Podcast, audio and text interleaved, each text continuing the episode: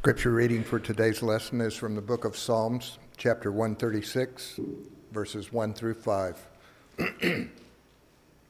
Give thanks to the Lord, for he is good, for his loving kindness is everlasting. Give thanks to the God of gods, for his loving kindness is everlasting. Give thanks to the Lord of lords, for his loving kindness is everlasting. To him who alone does great wonders, for his loving kindness is everlasting. To him who made the heavens with skill, for his loving kindness is everlasting.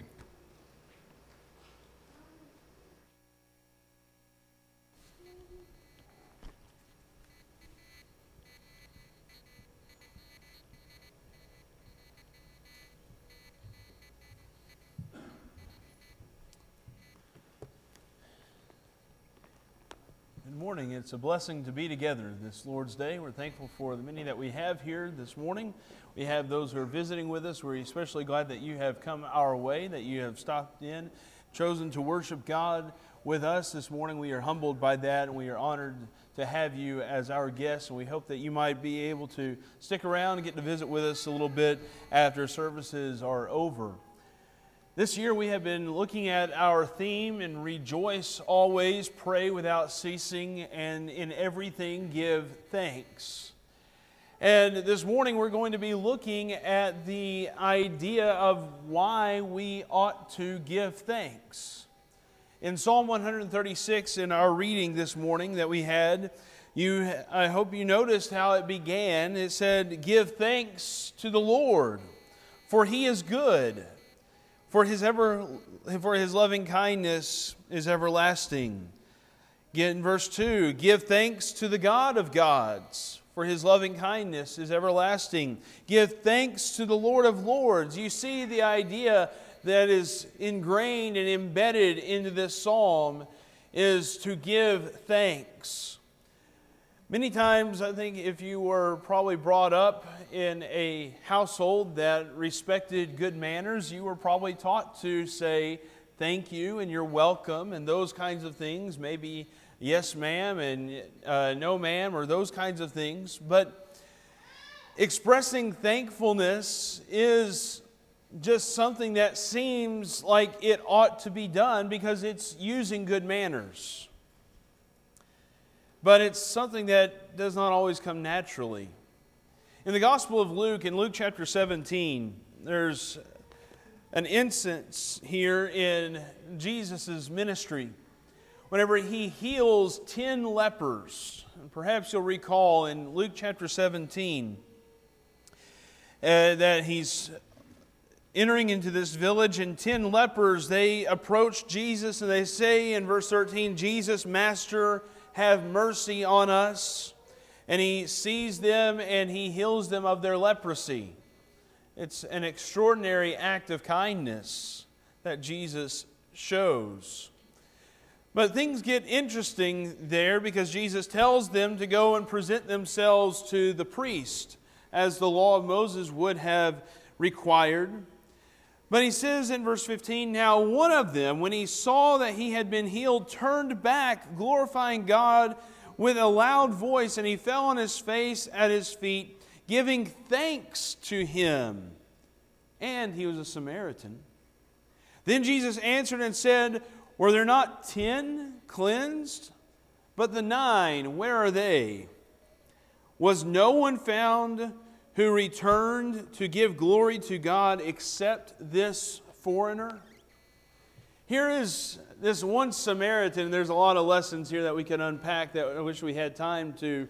But what I want you to see is that only one out of ten thought to come back and give glory to God and express thanksgiving for their healing. They took something for granted that was not required to be given to them. How many times do we take something for granted? That's why we need to think about this subject. It's an important one. We need to think about giving thanks because it doesn't always come naturally to us. And yet, Jesus implies that he expected thanksgiving to be returned to God. If we want to follow in the footsteps of Jesus, and follow in his life and his conduct, he returned thanks to God. In John, the sixth chapter, in the Gospel of John, in John chapter 6, and in verse 11, as Jesus is feeding the 5,000, it says there in verse 11 Jesus then took the loaves and having given thanks, he distributed to those who were seated, likewise also the fish as much as they wanted. Later on in verse 23 of the same chapter, there, were, there came other small boats from Tiberias near the, to the place where they ate the bread after the Lord had given thanks. That seems to be something that we take for granted, doesn't it? Whenever we sit down and we might eat and we might say a prayer and ask God's favor and blessing over the food. But here, this geographical location is marked by the point where Jesus ate, where they ate of the loaves, and where Jesus gave thanks. It's something that is a hallmark in Jesus, in his life. Paul, the apostle, also gave thanks in the book of Acts, in Acts chapter 28. In Acts, the 28th chapter, and in verse 15. In Acts chapter 28, and verse 15, as Paul is on his way as a prisoner to Rome, they had found some of the brethren and it says in verse 15, And the brethren, when they heard about us, came from there as far as the market of Appius and three inns to meet us. And when Paul saw them, he thanked God and took courage. And whenever he sees brethren, he gave thanks to God. Giving thanks is no small thing. And it's something that we need to recognize in Scripture as critical and important and a characteristic of being a Christian. So much so that the Hebrew writer would write in Hebrews chapter 13. In Hebrews chapter 13 and verse 15, through him then let us continually offer up a sacrifice of praise to God, that is, the fruit of lips that give thanks to his name. When we worship, we are giving thanks to God. When we sing praises to Him, we give thanks to God. Giving thanks is the sacrifice of our lips, and it's an important part of who we are as God's children. It's not something that we should neglect. It's certainly not something that we should just take for granted that we will naturally do because we've already seen that it's something that might be very unnatural for us and that many people do not offer thanksgiving for what they do. And this is something that should be so deeply embedded into our life as a child of God that we need to be doing this every day. And it needs to be something that is part of who we are. And so, why do we need to give thanks? Why should we give thanks to God? Well, this morning I want us to consider three reasons on why we should give thanks to the Lord, why it is proper and appropriate for us to return our thanksgivings to God. And the first thing is, is that it is to make known God's good deeds. Turn with me to the book of First Chronicles in the 16th chapter. In First Chronicles chapter 16,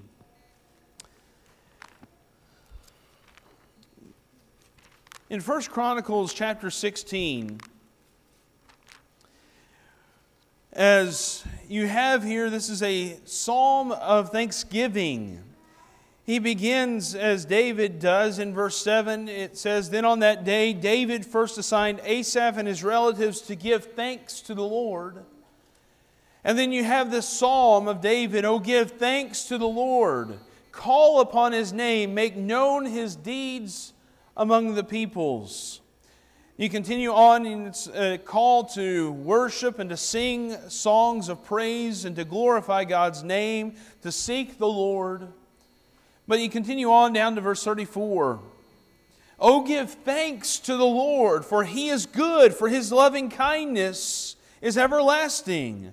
Then say, Save us, O God of our salvation, and gather us and deliver us from the nation to give thanks to your holy name. Then again in verse 41, with them were Haran, Heman, and Jeduthun, and the rest who were chosen, who were designated by name to give thanks to the Lord because his loving kindness is everlasting. You see in this psalm and, and, in the actions that David and those whom he had called and enlisted to be part of this worship before God, they were called to give thanks. And as we find in verse 8, oh, give thanks to the Lord, call upon his name, make known his deeds among the people. Now, whenever we give thanks, it's an opportunity for evangelism. It's an opportunity for others to come to know what God has done for us and in our life. In the book of Psalms, in Psalm 105, in Psalm 105, and in verse 1. Oh, give thanks to the Lord, call upon his name, make known his deeds among the people. That as Jesus, whenever he was feeding the 5,000, as he was breaking the bread, and he returned thanks and gave thanks to God, that is something that is good that we ought to do. When we eat a meal, we don't need to take that for granted we need to offer our thanksgiving. In 1 Timothy chapter 4, in 1 Timothy chapter 4 and in verse 4, he says, For everything created by God is good, and nothing is to be rejected if it is received with gratitude, for it is sanctified by means of the Word of God and prayer. Have you ever been in a restaurant and you've stopped and you've prayed and you know, that might have been normal or at least not completely abnormal at one point, but now it seems like it's very abnormal if people stop and pray and give thanks to God. But usually, at least whenever I've been in a restaurant or something like that and I offer thanks, it seems that people will say, Thank you for doing that, or they recognize that you do that. They see it. It becomes something very obvious. And think about the opportunities that that might give you to raise a discussion with someone that's there, that stopped and saw your actions, that by just returning thanks to God for the food that is before you, you have an opportunity to talk to someone, don't you? You get to tell them about what God has done for you in your life and how God has made it possible for you to have this meal and to enjoy it and to share it, that you work and that God has blessed you immensely in that. You give people a chance to see your faith, and you are declaring God's goodness and what He provides for you. When you think about how Jesus healed those lepers and he expected thanks to be returned and yet it did not occur.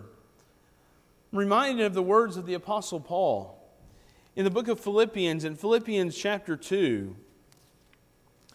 In Philippians chapter 2, Paul writes about Timothy and Epaphroditus and how these are some important workers in the ministry, that these are people that Paul can rely upon. But what's interesting about Epaphroditus is that he got sick.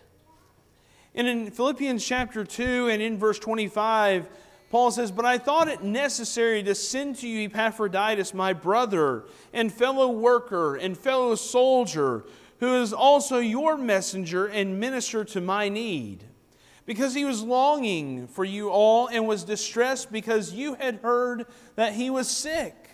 For indeed he was sick to the point of death, but God had mercy on him and not on him only, but also on me, so that I would not have sorrow upon sorrow. Don't you see that Paul, while he doesn't ex- say expressly in, in a direct sense that he gave thanks, can't you tell that he is thankful that he still has Epaphroditus? that he doesn't have sorrow upon sorrow, that he is not just captive by grief. He goes on in verse 30 because he came close to death for the work of Christ, risking his life to complete what was deficient in your service to me. That Paul has admiration for Epaphroditus. And whenever you have someone that you care about, that you love in this life, whether it be a child who might be sick or whether it be a parent who is ailing and getting older and that you are having to care for, or if it is a good friend of yours who is facing cancer and is going through treatments, or whether it's a procedure that is having to be done, of some sort of health crisis, that you need to stop and you need to give thanks for that person, don't you? That you've had them in your life. You can ask for God's blessing upon that. But whenever you stop and do that, and whenever God responds in that prayer, whenever He oversees providentially that through the work of medicine that someone is healed or through surgery someone is able to overcome the ailment that they are dealing with you get to declare that God is the protector of life, that God is the one who helps. You get to declare God's goodness and what He does in your life.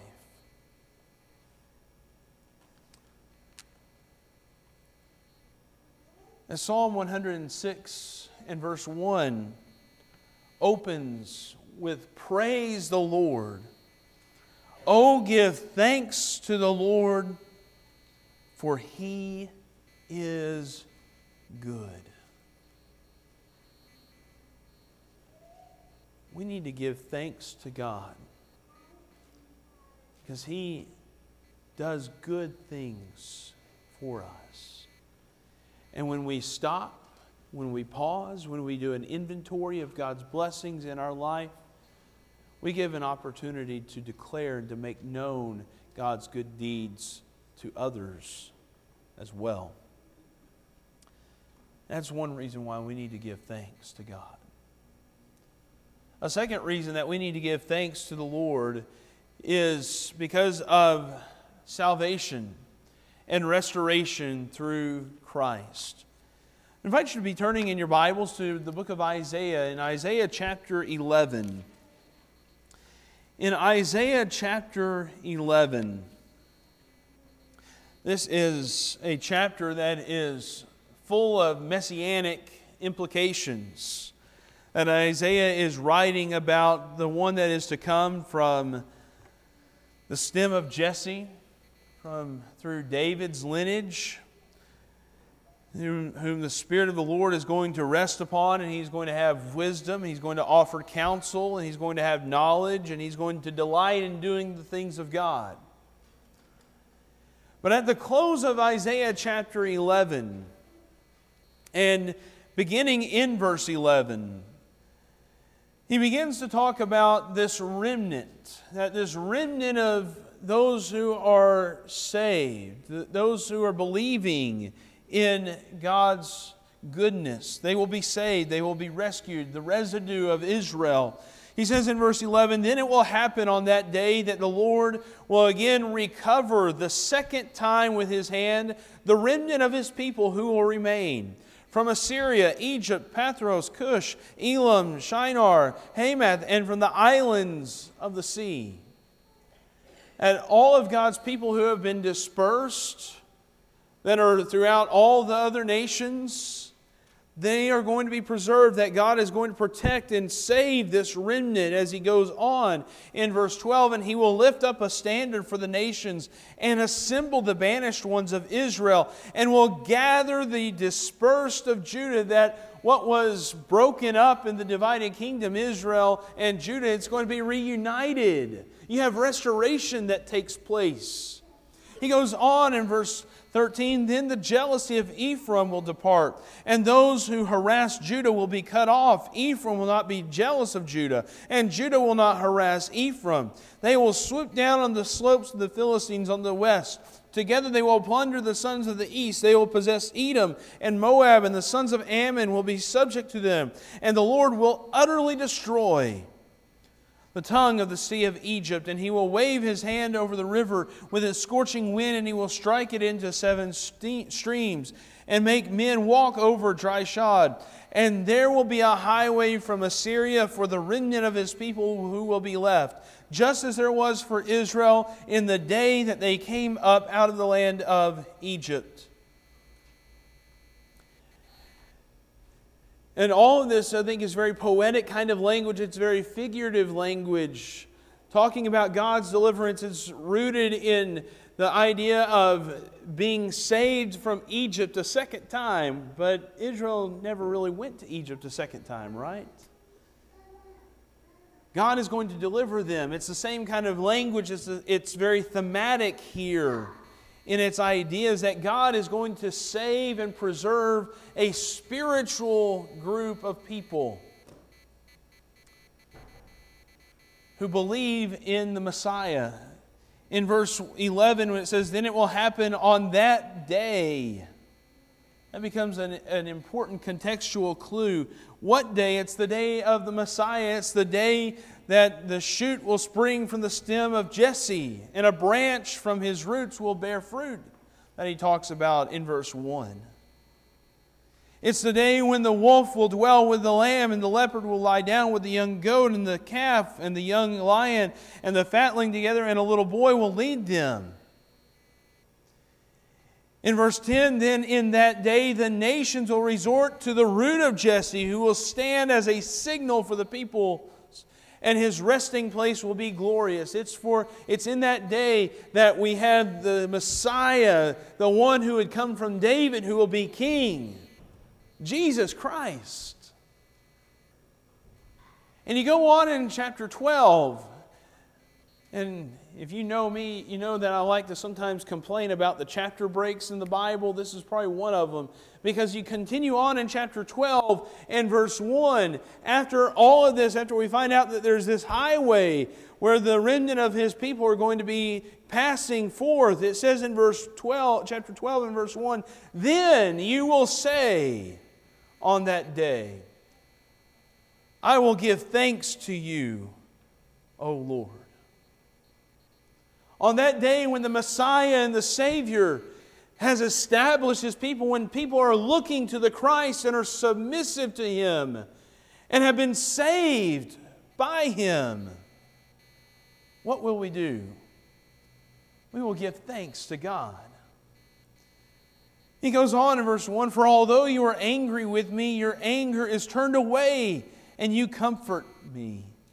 Behold, God is my salvation. I will trust and not be afraid. For the Lord God is my strength and song, and he has become my salvation.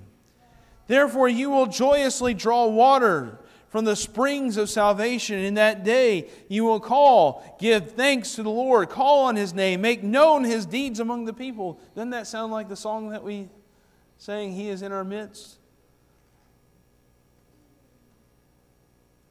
I'm going blank. I was going to. I was just about to try to quote the song. For all from the springs of salvation make known His deeds among the people. Isn't that how it goes? Make them remember that His name is exalted. Praise the Lord in song, for He has done excellent things. Let this be known throughout the earth. Cry aloud and shout for joy, O inhabitant of Zion, for great in your midst is the Holy One of Israel.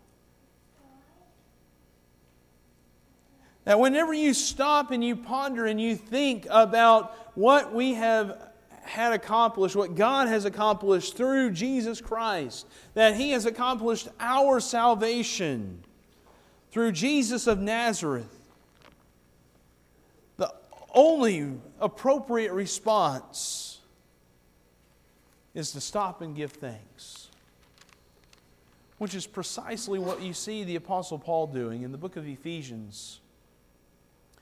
In Ephesians chapter 3, in Ephesians chapter 3, and just bear in mind in, in Isaiah chapter 11, Isaiah has prophesied that this that the one that is going to come from David is going to be a, a leader for all nations, for all people. Jew and Gentile.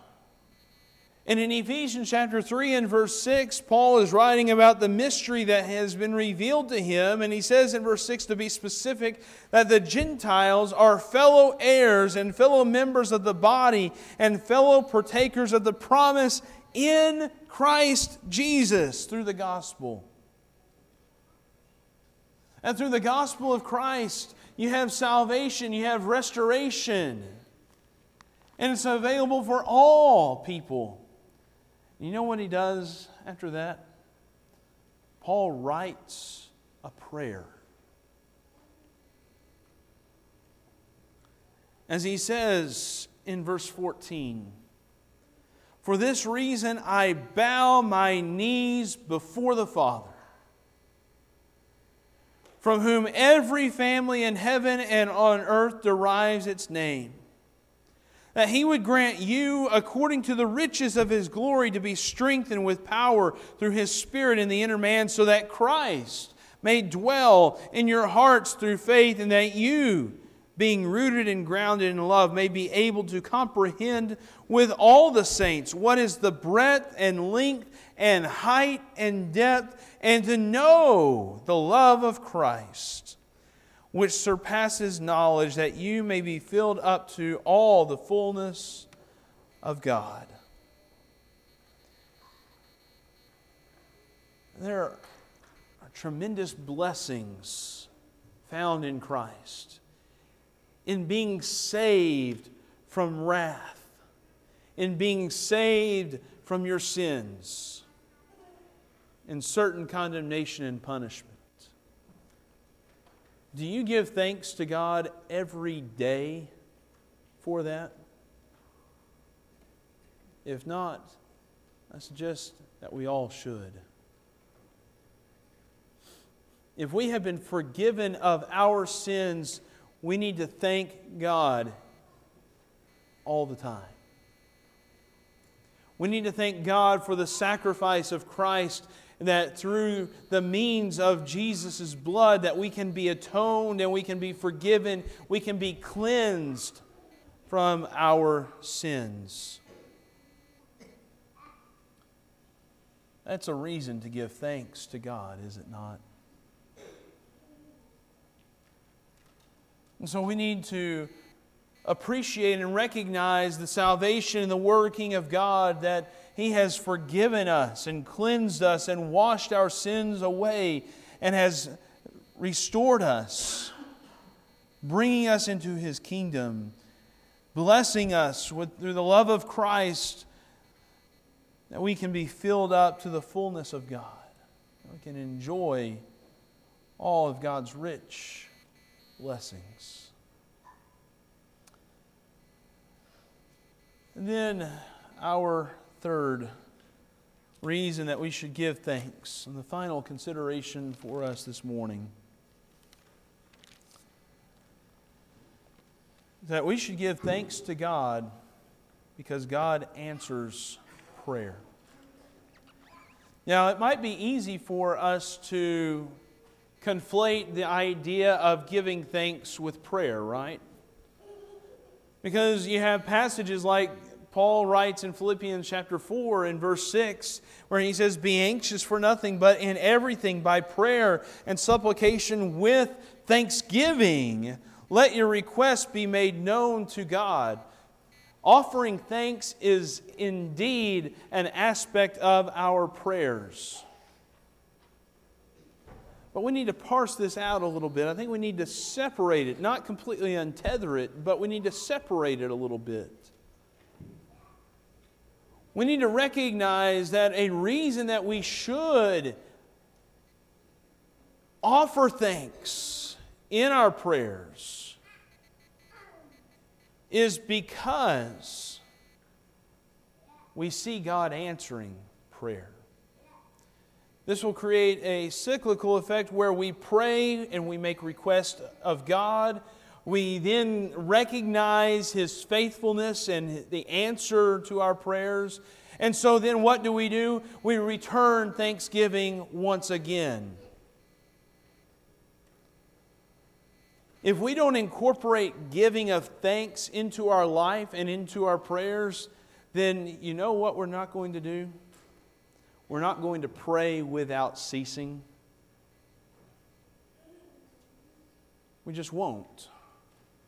Because to pray without ceasing, you have to be very much aware of what God is doing in your life, and you have to be returning that thanks to Him. Thanksgiving should cause us to stop and to take inventory of our life and of God's blessings, whether they be physical and material blessings, or our relationships, or our spiritual blessings. How many times, and this doesn't just apply for our congregational prayers, our public prayers, but this is certainly something that we can incorporate here, but it also needs to be incorporated into our life once we leave this church building. How often do we give thanks to God for our homes? The houses that we have, the the places where we live and the health that we have, the ability to go out and work and to make a living, to provide for our family, and to have extra. Where we are able to do more than just provide for the most basic of necessities. How many times do we stop and give thanks for our friends in our life, the relationships that we're building, the family that we have, the good neighbors that we have?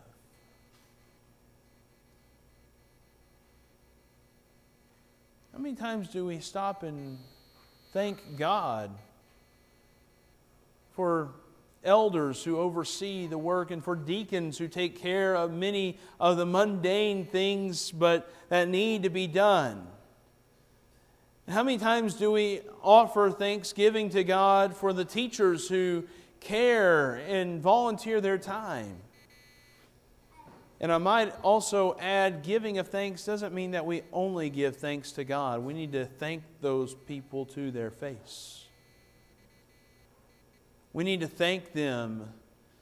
We need to thank them for their willingness to serve and the roles that they have taken on, the responsibilities that they have taken on. We all need to be thanking each other. Thank you ought to be uh, a word that is used frequently among God's people.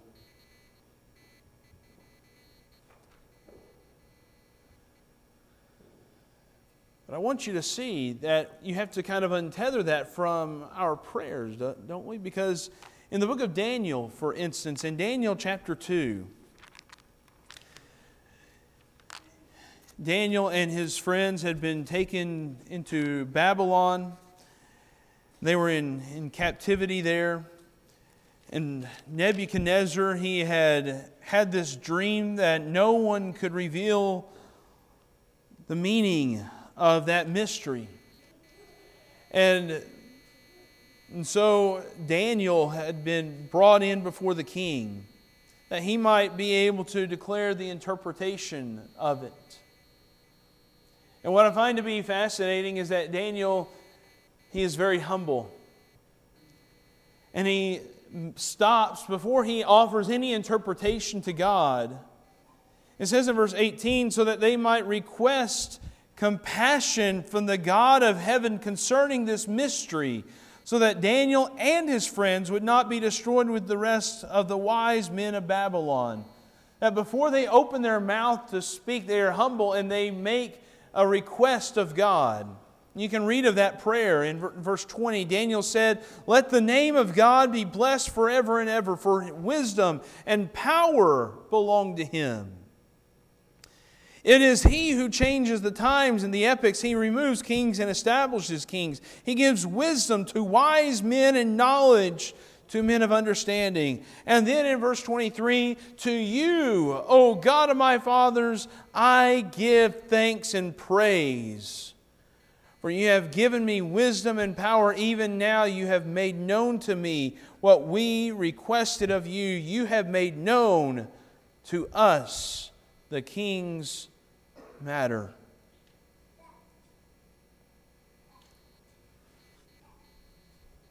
The point being here very simple.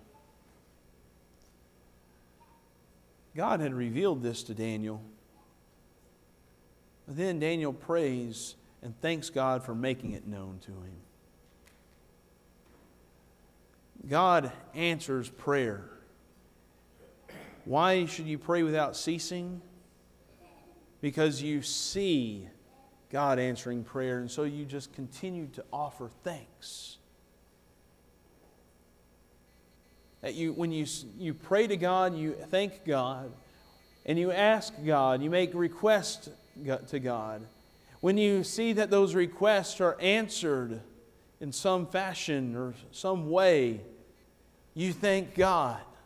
And so it just creates a cycle of, of repetition in your life. It creates a constant cycle of prayer where we thank God, we receive blessings from God, and then we return thanks for what He has given us. We need to thank God for wisdom, as Daniel did. James tells us in James chapter 1 that whenever we are suffering trials, when we are going through hard times, that if, you, if any of you lacks wisdom, in James 1 and verse 5, let him ask of God, who gives to all generously and without reproach, and it will be given to him. Whenever things are hard in your life, pray to God. Give thanks to God, especially whenever He blesses you and offers relief from the trial. In verse 12, blessed is a man who perseveres under trial, for once he has been approved, he will receive the crown of life which the Lord has promised to those who love him. Thank God for wisdom.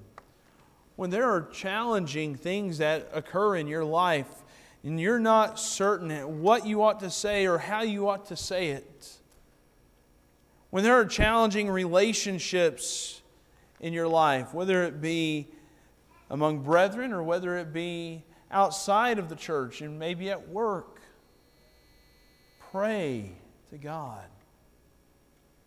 Ask for wisdom, ask for His help, and when He does answer it, you thank God again.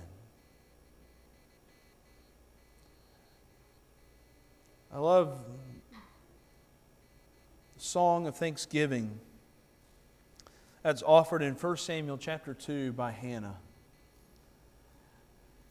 You remember in chapter 1, you're introduced to Hannah, and she is barren. She cannot give birth to child.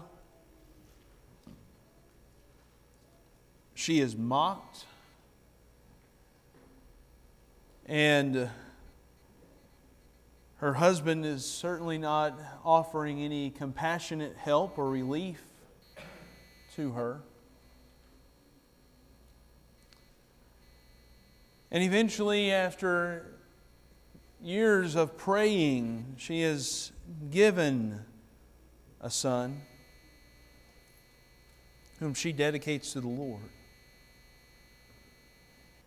And she says in verse, it says in verse 20, it came about in due time in chapter 1, in verse 20, it came about in due time after Hannah had conceived that she gave birth to a son, and she named him Samuel, saying, Because I have asked him of the Lord.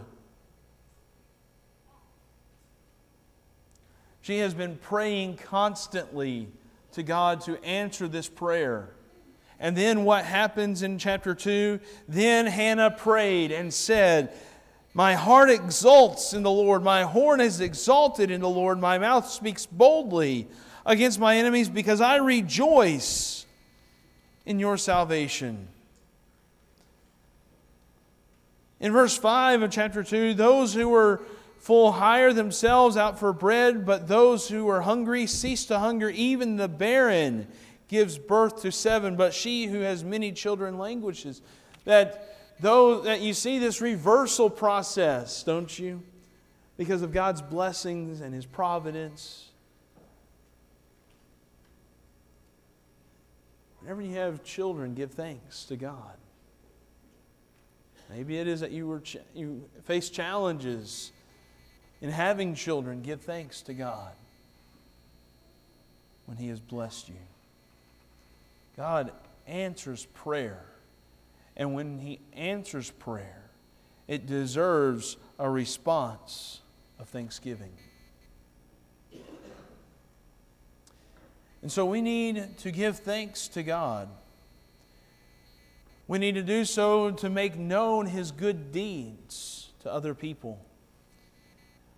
We need to give thanks because of the salvation that we have through His Son, Jesus Christ, and we need to give thanks to God because God answers prayer. Those are three reasons that I find that we need to give thanks. We need to give thanks with some urgency behind it. If you would, turn with me to one final passage. In Isaiah chapter 38. In Isaiah chapter 38.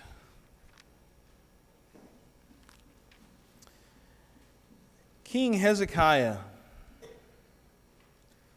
he had been become ill to the point of death.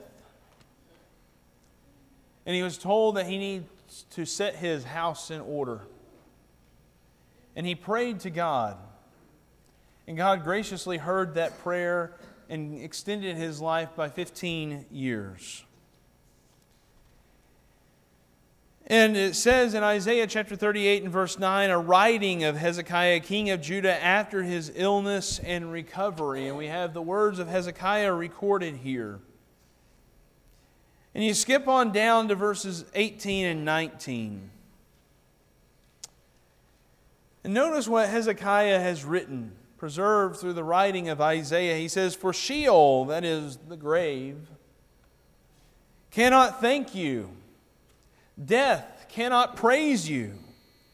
Those who go down to the pit cannot hope for your faithfulness. It is the living who give thanks to you, as I do today. A father tells his sons about your faithfulness. After this life is over, you're not going to be able to give thanks to God anymore. You need to give thanks to God today while you're still living while you have opportunity, while you have breath in your body. Give thanks to the Lord. That's something that only the living can do. But you know what else we need to do? We need to look at why Hezekiah was writing these words with such earnest with such thanksgiving. Because God had told him to do something set your house in order, something that he had neglected in his life. And he needed more time. This morning, you might be realizing you've not given enough thanksgiving to God and you've been wasting a lot of your life. Maybe you've been going against God's will in your life. You've been engaged in sin. And that you are not in a right relationship with the Lord. You need, with the same urgency as Hezekiah, to pray, to turn to God, to correct your life. And if you are not a Christian, we implore you this morning to come to Him in faith, believing in Jesus as the Son of God, be baptized in water to have your sins washed away, to be cleansed, to become His child. And then you can offer thanksgiving to God for the salvation and the cleansing of sin from your life. God is a God of salvation. He is a God who restores is a God of deliverance. And that is worth praising God and thanking Him for such. So this morning, we extend to you an invitation. An invitation to give thanks to the Lord because He is the one who offers life and thanksgiving. And as the psalmist would write in Psalm 44, in Psalm 44 and in verse 4, You are my king, O God, command victories for Jacob. And he continues on talking about the deliverance of God, and he says in verse 8, In God we have boasted all day long, and we will give thanks to your name forever. And we are able to enjoy a right relationship with God where we can give thanks to Him forever. Begin doing that today. If we can help you in some way respond to the Lord's invitation, would you come now as we stand and as we sing?